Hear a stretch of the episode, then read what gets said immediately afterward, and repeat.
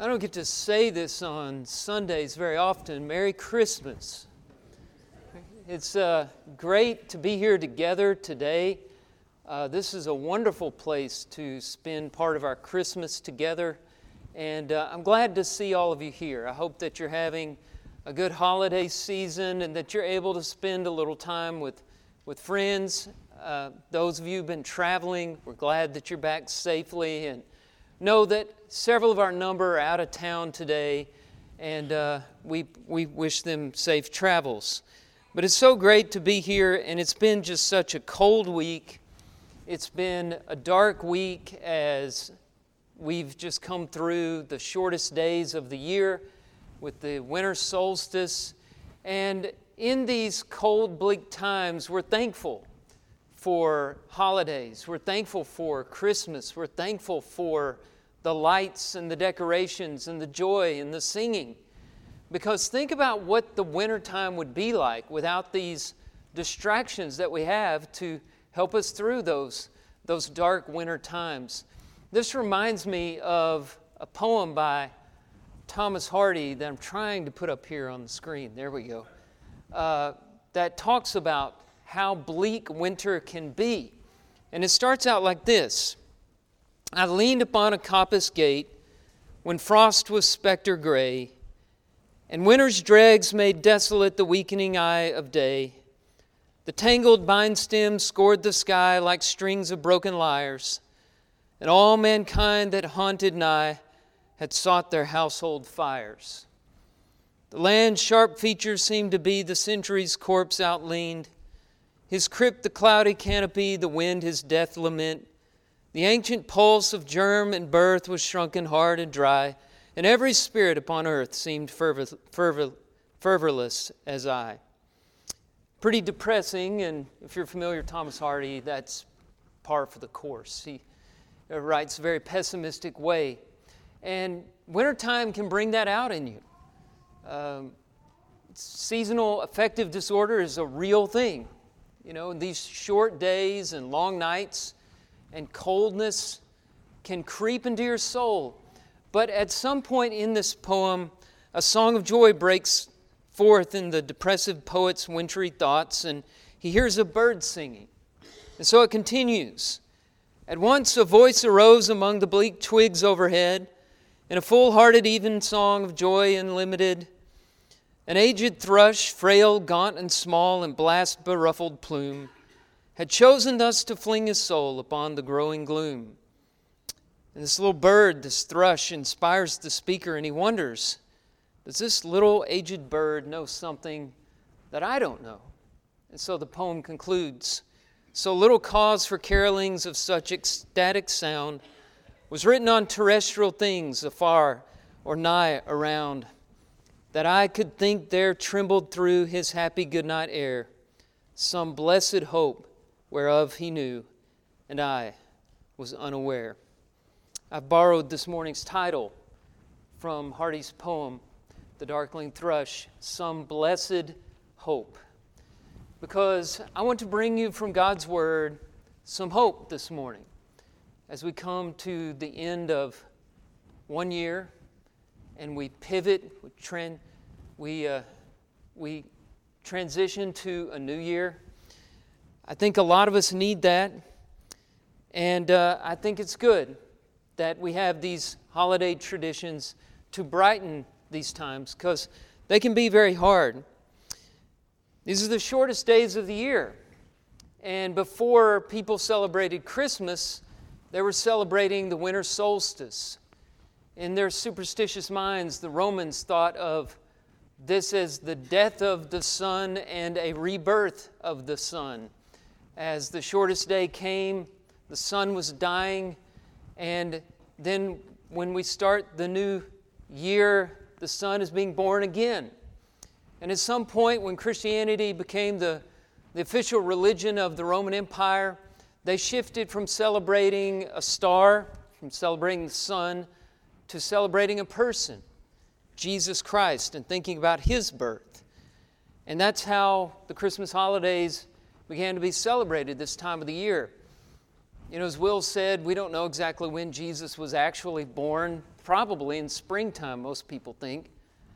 But because of this tradition of celebrating and lightening our spirits and singing and having joy during the dark, cold winter months, we've come to think of these things around Christmas time. We speak of Old Man Winter, and we think of the new year as a baby wearing a top hat, and we just uh, think about this pivotal moment in our lives every time this year. It can be difficult, not just because of the short days and the cold and the darkness, but also because it's been a tough year for a lot of you. Uh, some of you have lost loved ones and are going through the holidays for the first time without them. Longfellow wrote, We speak of a Merry Christmas and many a Happy New Year, but each in his heart is thinking of those that are not here. And perhaps that has weighed you down a little this time of the year. It's not uncommon, it's natural. Maybe you haven't lost anyone, but it's been a really tough year for you. And you're glad this year is over, and you're hoping next year will be different.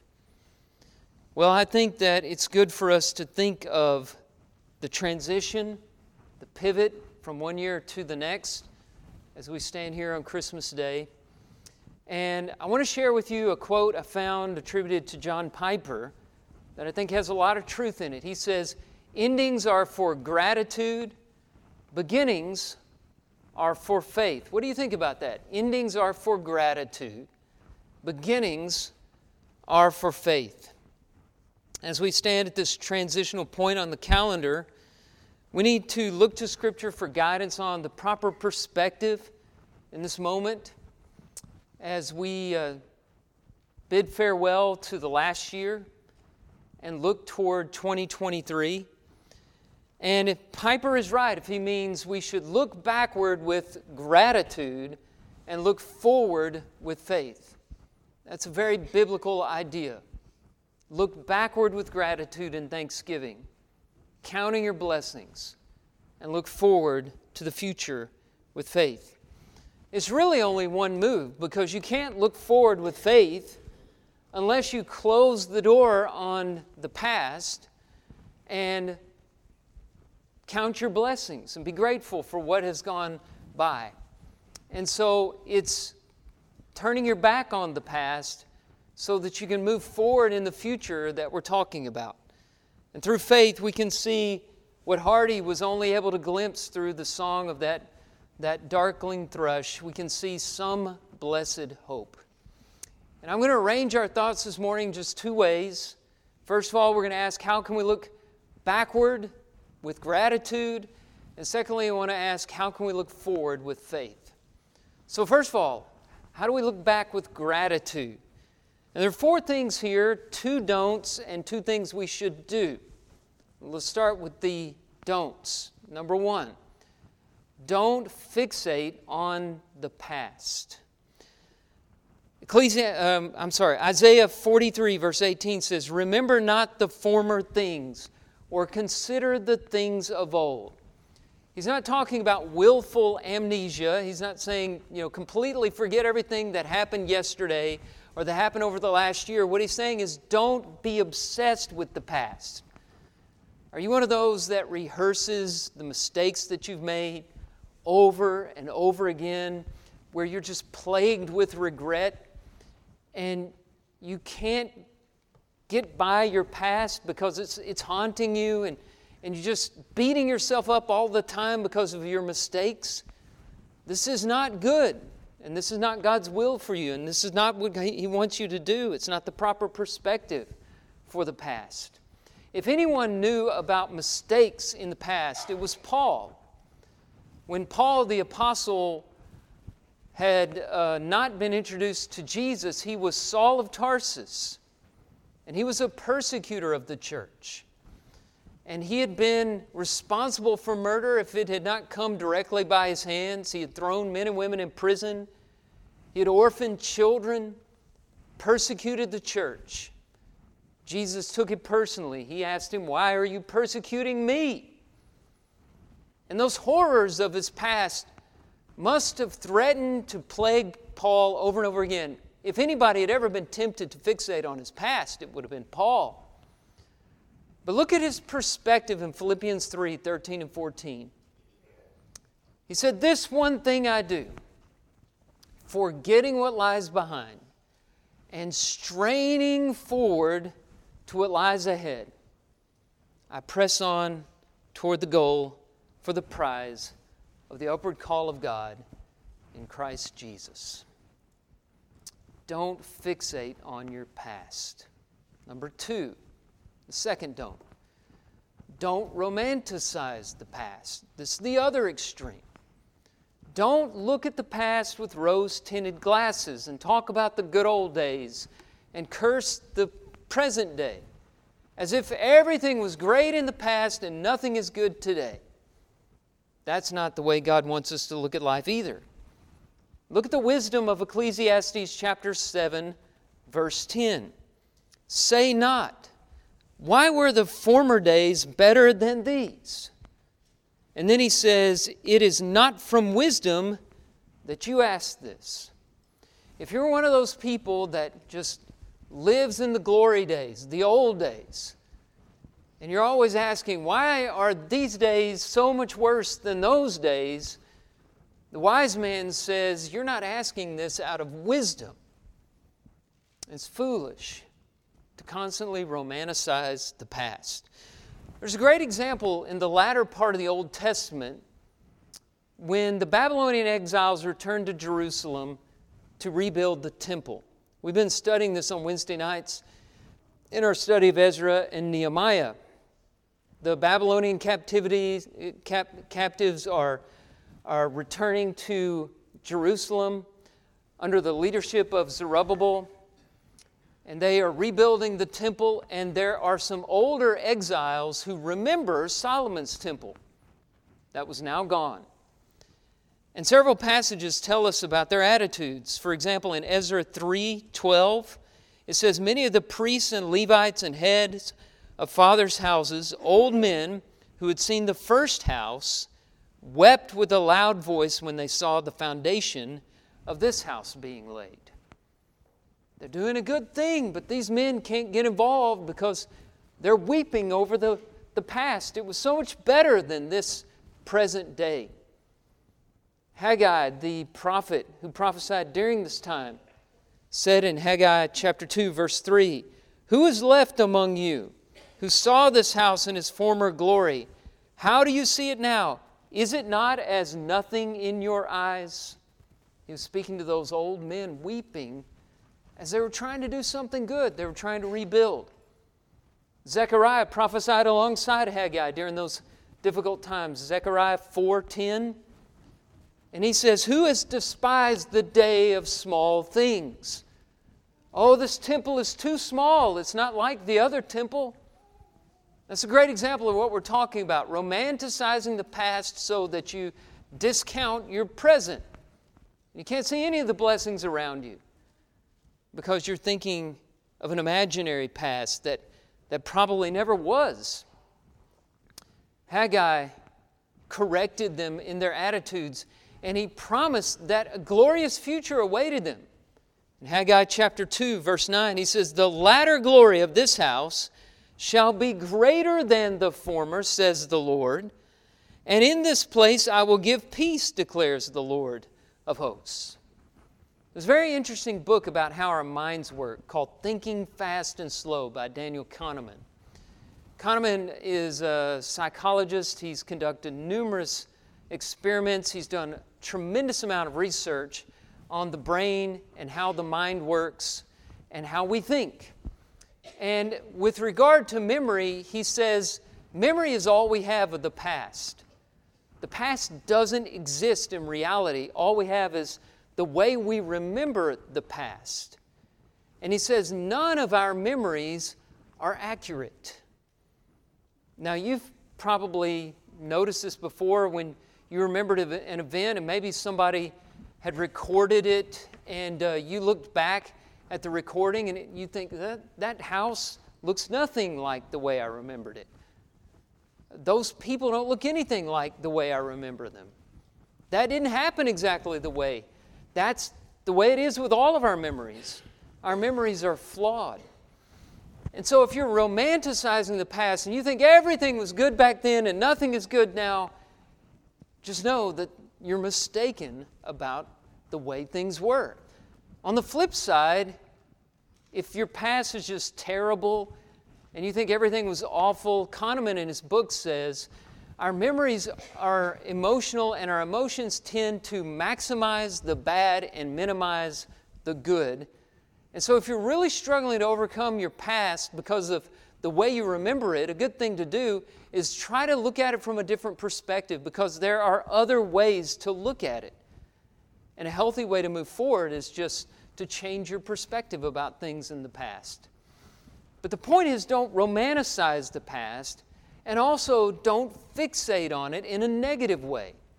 So, what do you do with your past? How do you look back with gratitude? Here's a couple things we should remember. Right? Number three, remember the lessons you learned. There were things that you could do, there were things that you should not have done.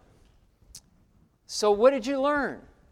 Failure is a great opportunity to learn and to grow. In fact, nobody gets anywhere in life and has any degree of success without making a few mistakes.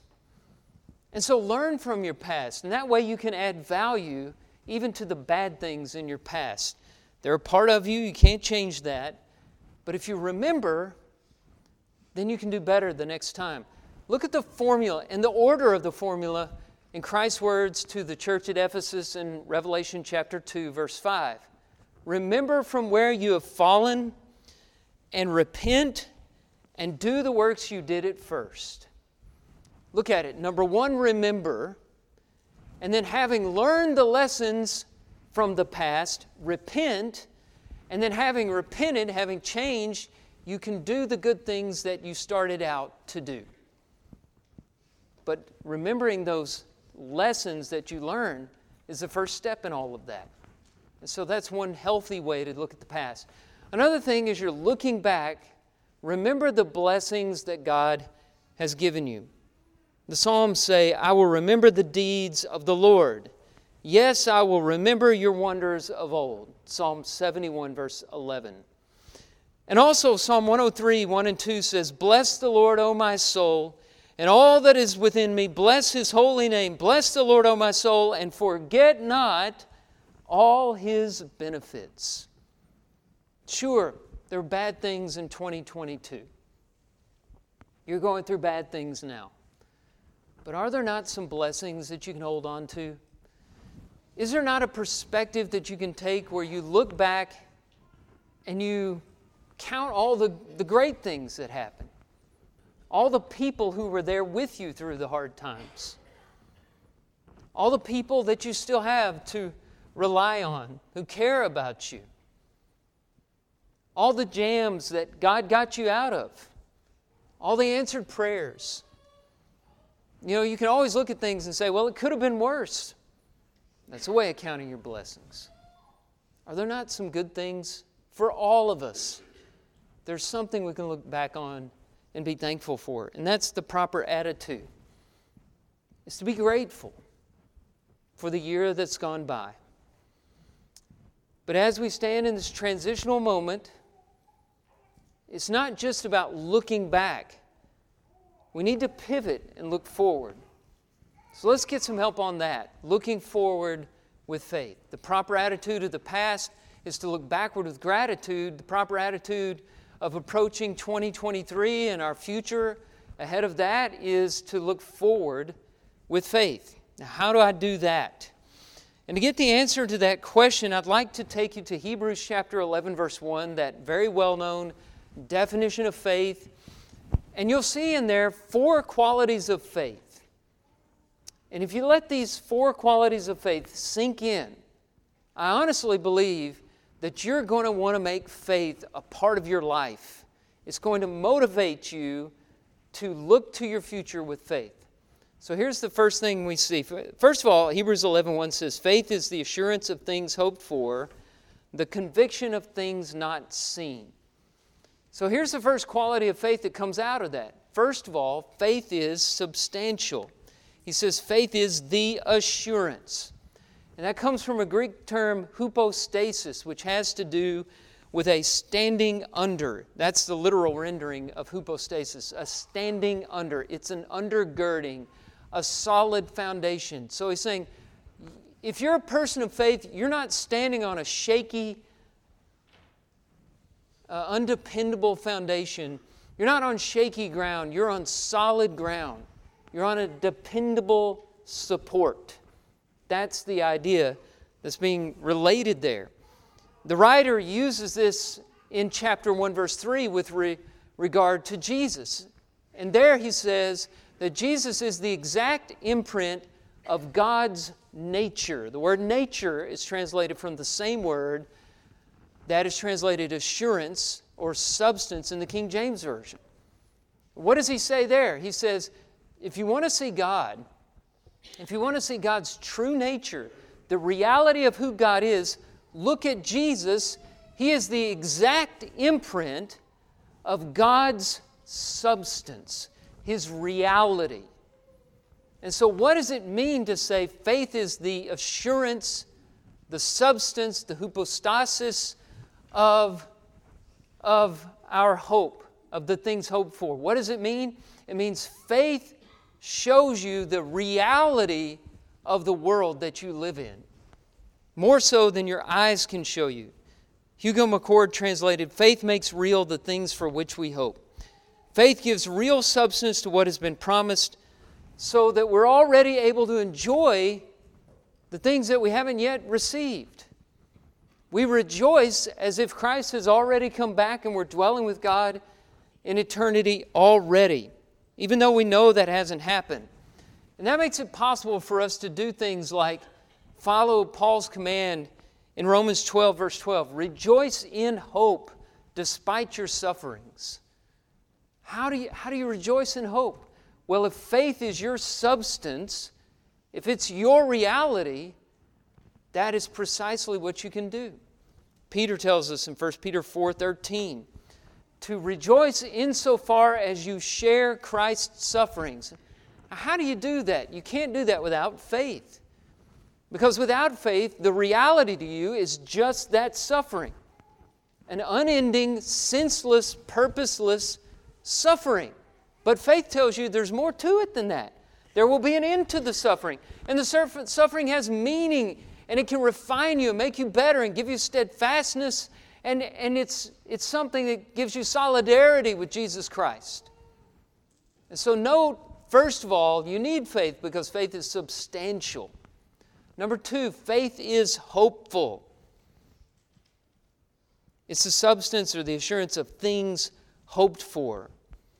That means faith is not necessarily confined to the present because hope is all about the future.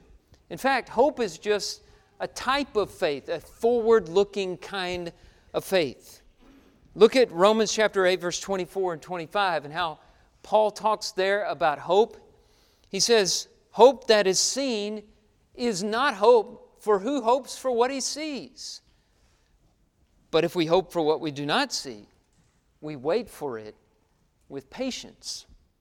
Hope is waiting. Faith is the assurance of things hoped for. And so it tells us faith is hopeful.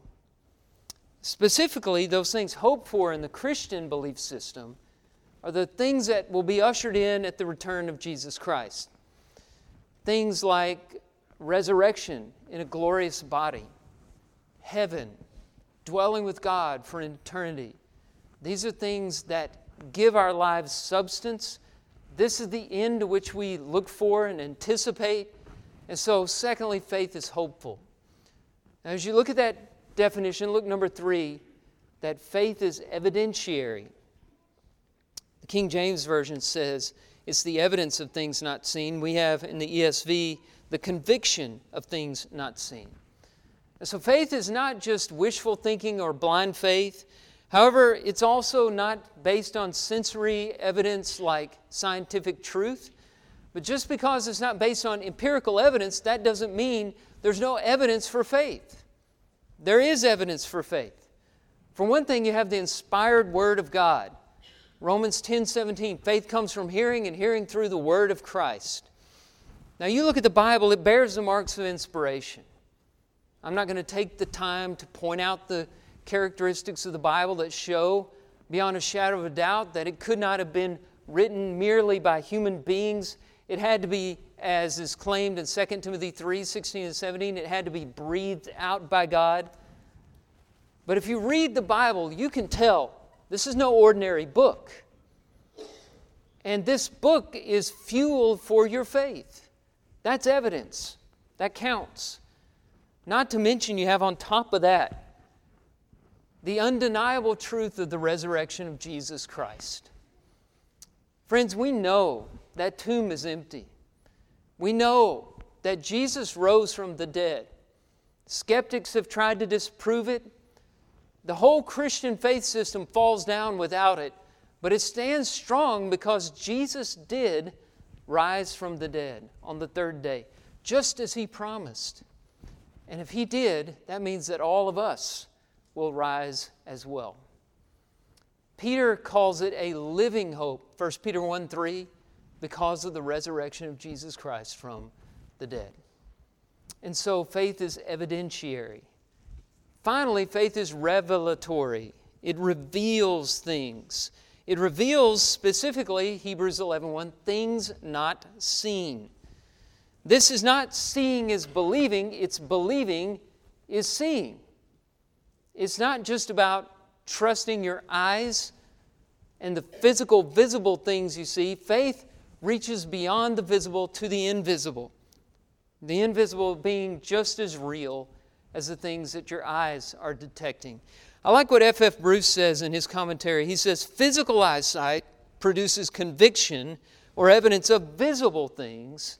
And then he says, Faith is the organ which enables people to see the invisible order. So your eyes are the organs that God gave you to see what's tangible, to see the things around you.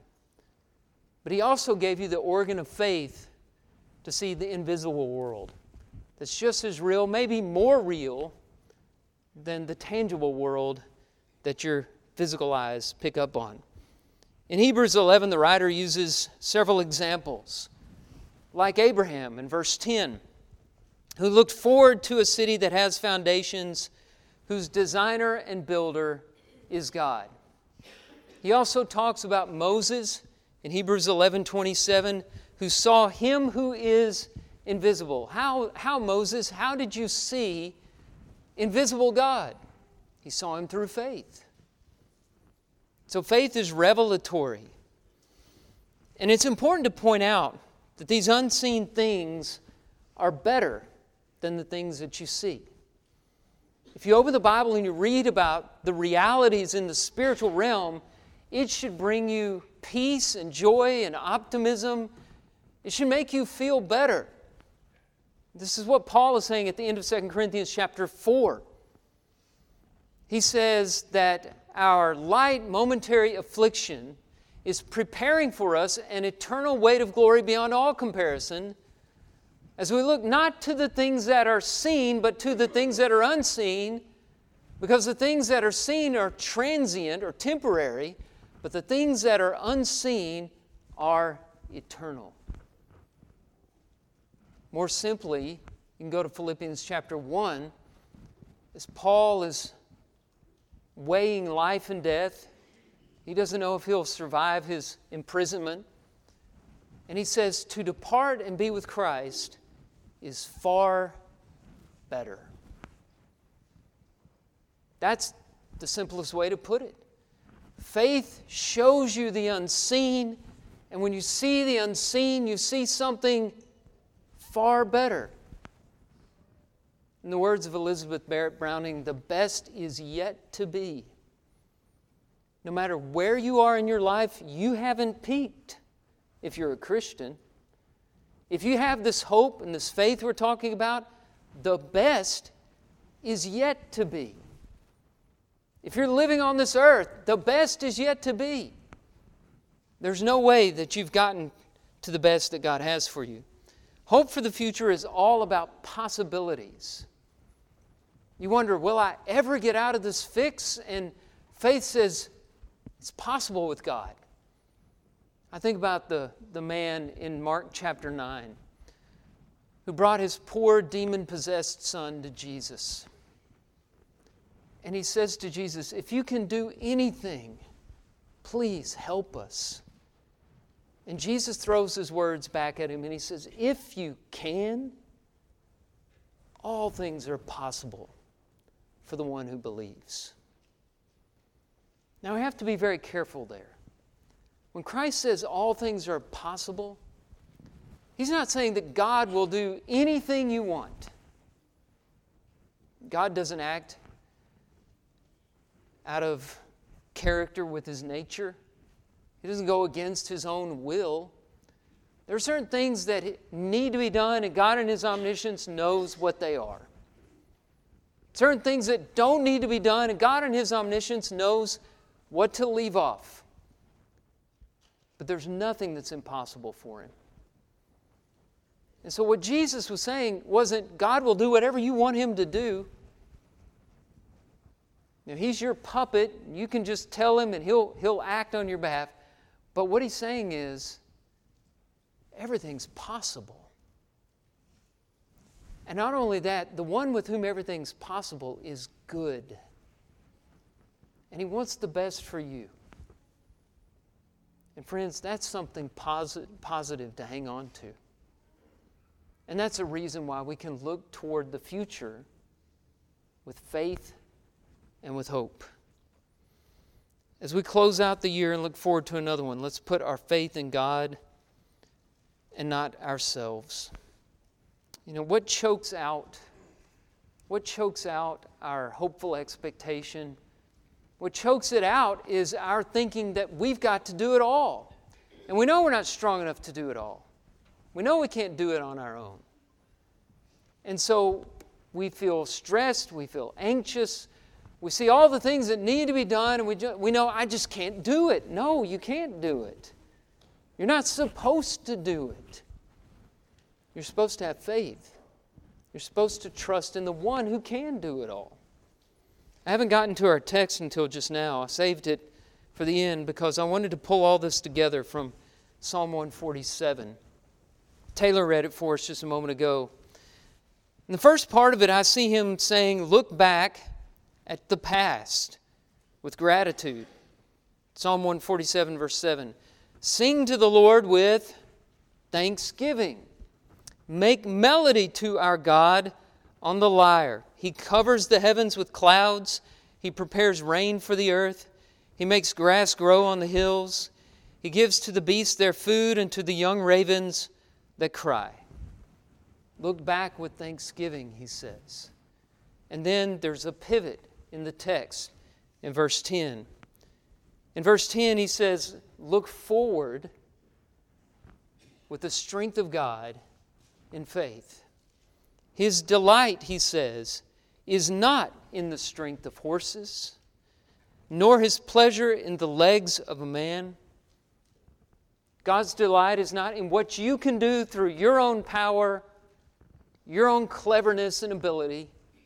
Verse 11 but the Lord takes pleasure in those who fear him, in those who hope in his steadfast love. God is, doesn't take delight in your great ability. What delights him is in your dependence on his ability. The subject here is always God. The first part of this text is on being grateful for what God has done and the second part of the text is being grateful for what God will do. And so if you're struggling with this pivot, you're fixed on the past, and everything ahead of you just seems bleak and dire and gray, and you're looking for some blessed hope, look no further than the scriptures because God tells us exactly how to transition into this next year. He says, Look back with gratitude. Let go of the painful past and look forward with faith and with hope. And you will be blessed. My prayer for all of you is for a good year coming up, good things, and I know that if we approach the future with faith, God will truly bless us as a congregation and each and every one of us individually. I'm thankful for this church. I'm thankful for all of you who are here. And God will certainly bless us in this next year. As we come to a close, we have an opportunity here to get some help in making this transition. Maybe you need prayer. We're going to sing an invitation song.